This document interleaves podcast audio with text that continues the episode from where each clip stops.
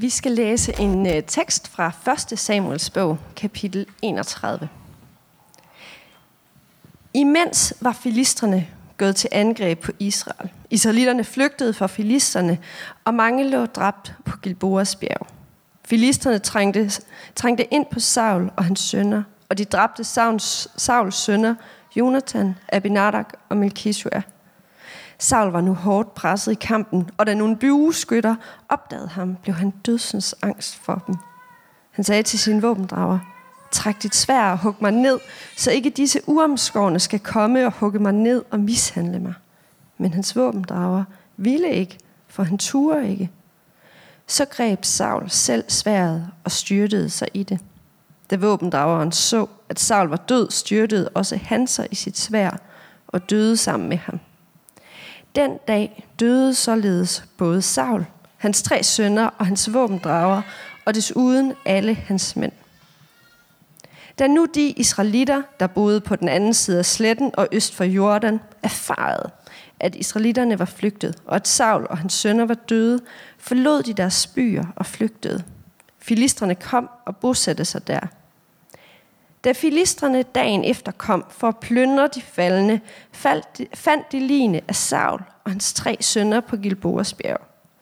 De huggede hovedet af ham og plyndrede ham for hans våben. Så sendte de bud rundt i filistrenes land for at sende, bringe sejrsbudskabet til deres gudebilleder og til folket. Hans våben anbragte de i Astartes tempel. Hans lig navlede de til Bethshans mur.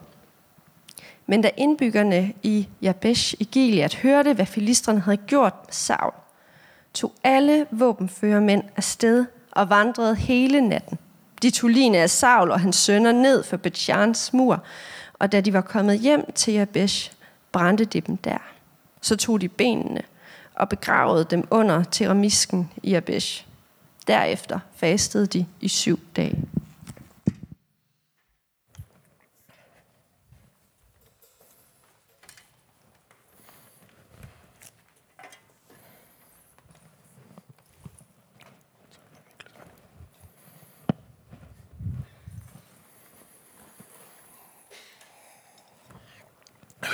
Huha.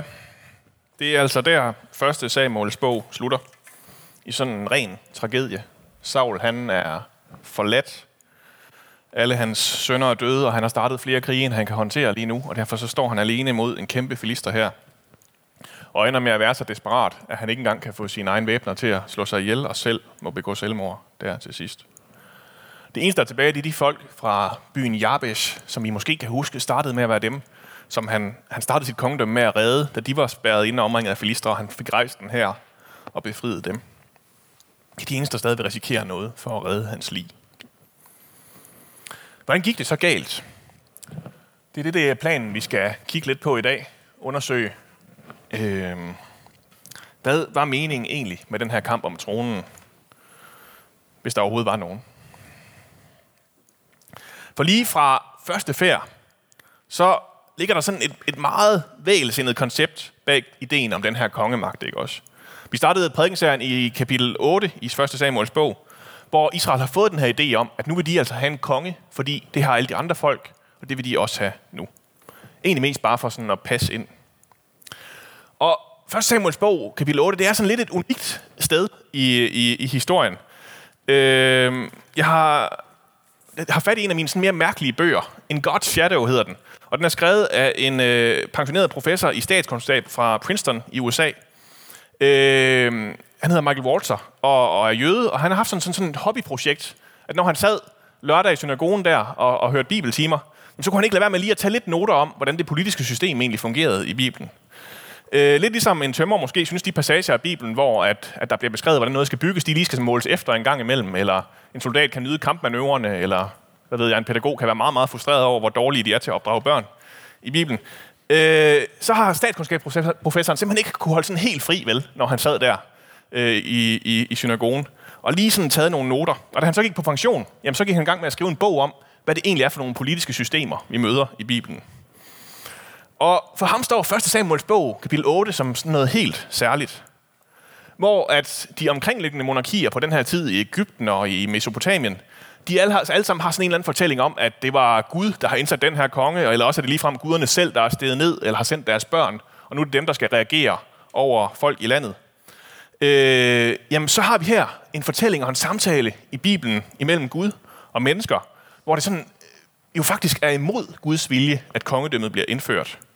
Hvor at de starter med at blive advaret mod alle farerne, alle elendighederne, der kommer til at komme af at have en konge. Øh, og og hvor, hvor kongen faktisk også på en eller anden måde kommer til at stå til regnskab for hele folket, for sin førsel af embede. Øh, og, og har en Gud i ryg, som ikke bare er sådan en, der står blankt og siger, jeg har indsat ham alt, hvad han gør er godt, men faktisk er noget mere nøjeregnende med, om kongen også gør, som Gud har befalet at gøre, om han holder hans lov. I 5. Mosebog kapitel 17, så har vi endda en såkaldt kongelov, som også er helt unikt øh, for sin tid, hvor der bliver indført begrænsninger på, hvad en konge må, øh, hvor mange heste og hustruer han må have, øh, uden sammenligning i øvrigt, øh, og at han skal være israelit, og så videre, og så videre. Øh, der er simpelthen alle mulige krav til en konge, og det er helt unikt for sådan et, et øh, mellemøstligt øh, antikt kongedømme, at der faktisk er en, der stiller krav til kongen.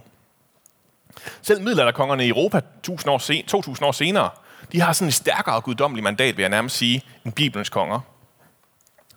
Øh, som har alle de her irriterende profeter rendende rundt også omkring benene hele tiden, og, og skælde dem ud for, når de har gjort noget forkert, og være efter dem osv.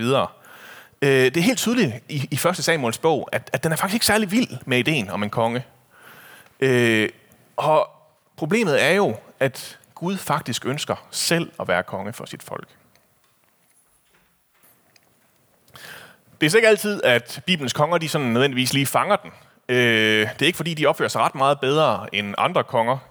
Øh, allerede under Davids søn, kong Salomo, så bliver der indført massivt tvangsarbejde. Hvorfor? Jo, der skal bygges et tempel til Gud. Det er man nødt til at have nogle slaver til at gøre. Og da Israel efter en borgerkrig bliver delt i Nordriget og Sydriget, jamen så går der heller ikke rigtig meget, så, så er der meget, meget få gode konger, der kommer igen efter det i kongerækkerne.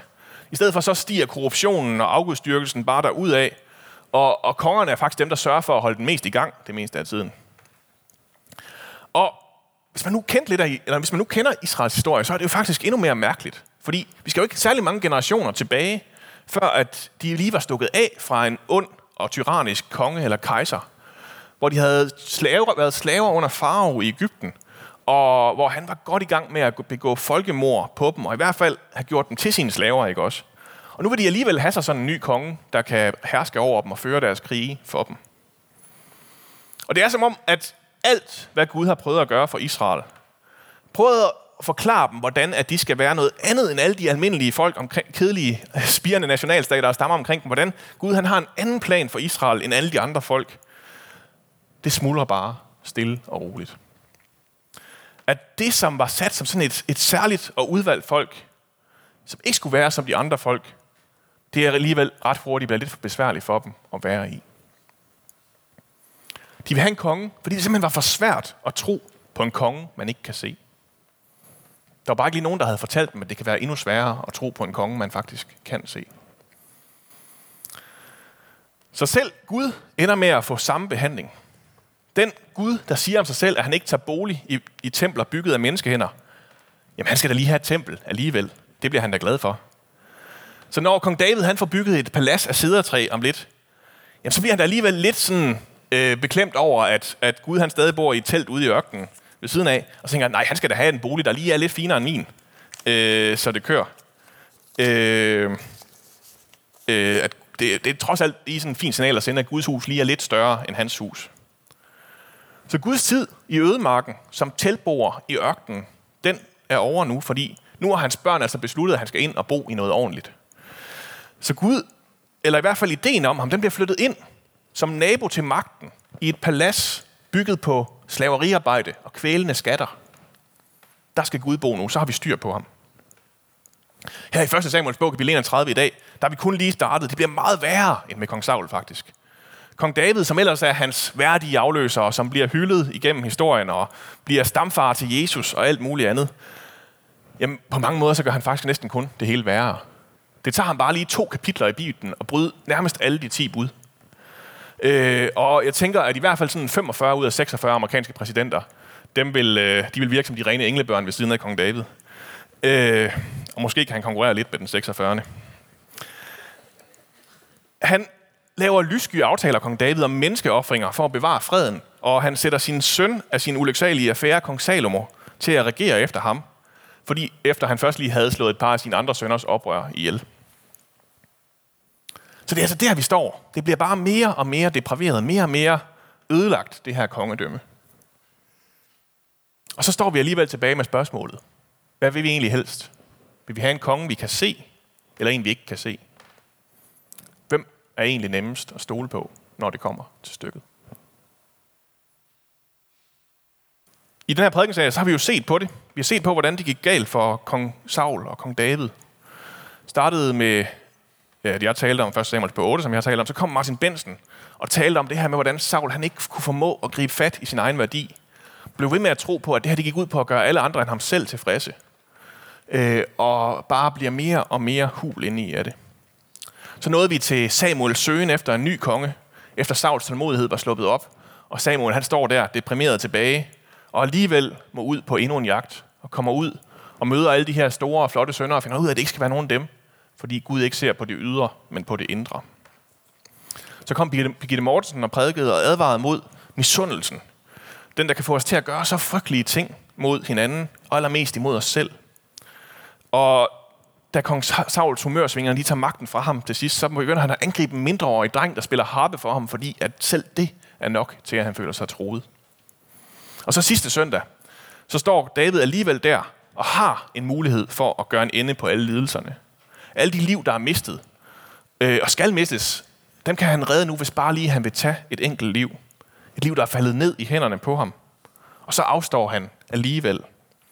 Og mister nærmest mere tillid for folket på netop at gøre det. Men det er alligevel der, vi kommer tættest på, hvordan Guds vilje for det her det ser ud. Og så nåede vi alligevel frem til i dag, hvor stakkels Saul nu har trængt sig selv så meget op i en krog, har ført Israel ud i så mange krige, øh, at han ikke kan vinde dem alle sammen. At alle hans tre sønner er døde, og han ikke ser anden udvej end at prøve at få sine væbner til at slå sig ihjel nu, fordi ellers så fanger filistrene ham, og så torturerer de ham. Og ikke engang det kan han få ham til, så han ender med at lide en rigtig Disney-skurks død, og må kaste sig selv på sit eget svær til sidst. Hvordan var det gået, hvis Israel havde klaret sig uden en konge og fundet sig i det her dommer profetvælge, hvor, hvor de aldrig helt vidste, hvem den næste, der skulle redde dem, var. Hvordan var det gået midt i den her tid, hvor de bare er omgivet af fjender? Hvor, hvor havde, det, havde det været nemmere for den jævne israelit, hvis det havde været dommer og Gud, der havde hersket, end hvis det havde været konger?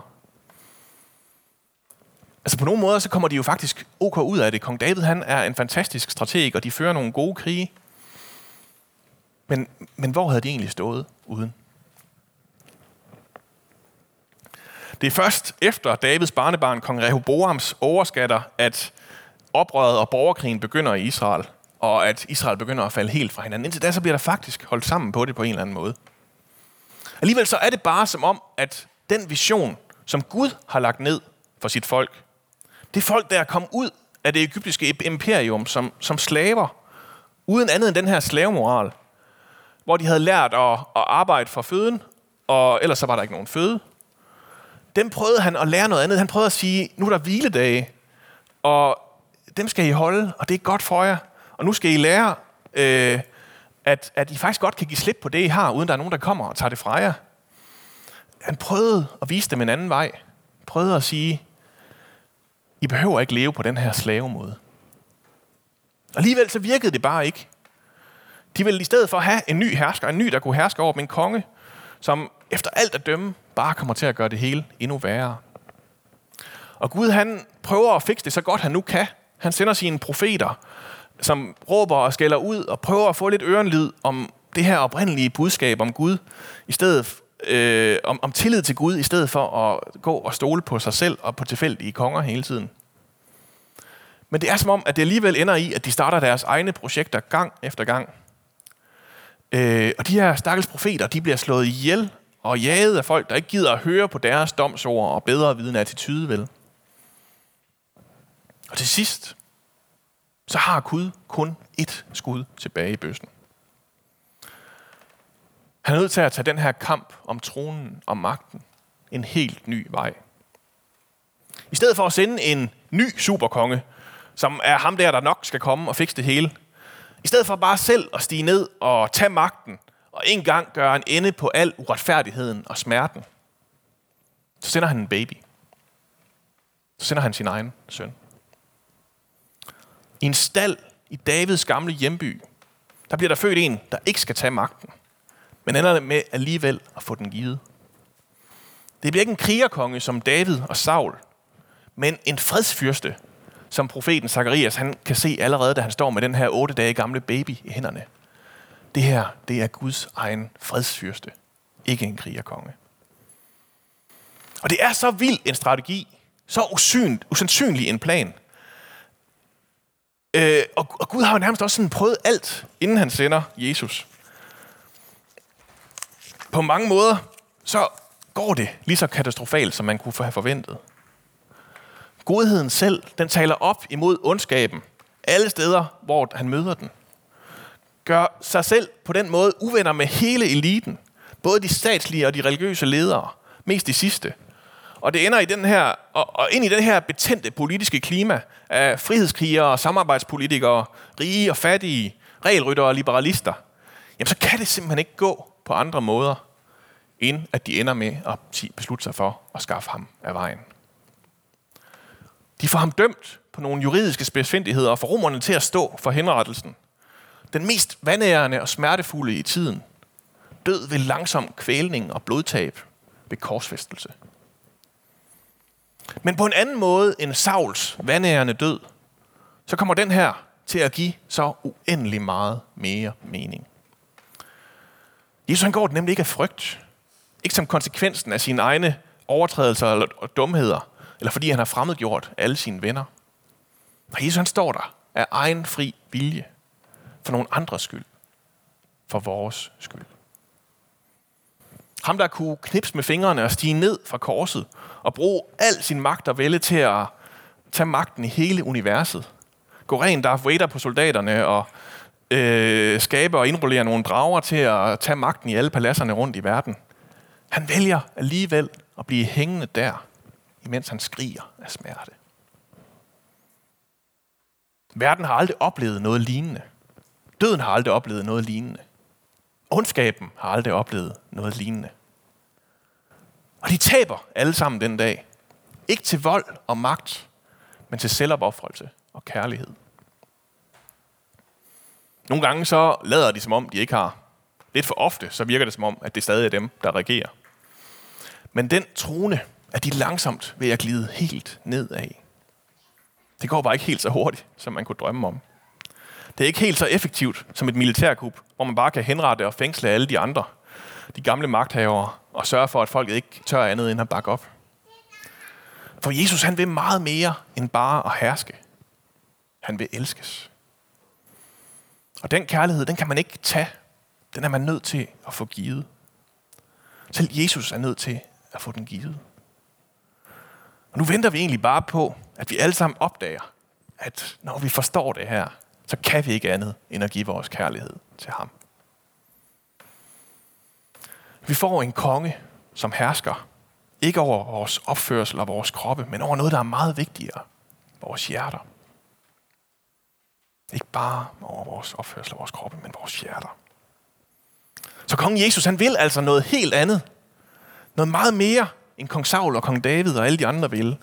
Han er styret af helt andre ting. Og selvom han også må gå i døden, så bliver det alligevel ikke den tragedie, som det gør for Saul i dag. I stedet så ender det med at blive verdenshistoriens vigtigste og glædeligste begivenhed. Den dag, hvor døden tabte. Jeg kunne godt tænke mig med at slutte af med lige at læse øh, Filipperbrevshymlen i Filipperbrevet kapitel 2, hvor Paulus han prøver at opsummere, hvad det var, der skete. Hvad det er for en konge, der kommer. Han, som havde Guds skikkelse, regnede det ikke for et rov at være lige med Gud, men gav afkald på det, tog en tjener skikkelse på og blev menneskerlig. Og da han var trådt frem som et menneske, ydmygede han sig og blev lydig ind til døden. Ja, døden på et kors. Derfor har Gud skænket ham navnet over alle navne. For at i Jesu navn hver knæ skal bøje sig, i himlen og på jorden og under jorden, og hver tunge bekende, Jesus Kristus er Herre til Gud Faders ære. Det var den kamp om tronen. Skal vi bede sammen. Far, Jesus, tak fordi, at du kom på en anden måde, end øh, vi havde forventet. På en anden måde, end vi er vant til. I den her verden, hvor den stærkeste overlever og vinder, jamen, så viste du alligevel, at der er nogle kræfter, der er langt stærkere. Jesus, må du bare møde os med din kærlighed og uendelige godhed. Så vi forstår, at der er kun et svar at give til det. Jesus, vi ønsker at give vores hjerter til dig. Øh, og alligevel, så er der også noget i os, der holder os tilbage. Ja. Så øh, derfor så har vi bare brug for, at du igen i dag møder os med din kærlighed, så vi ikke kan andet end at svare igen og tilbage på den.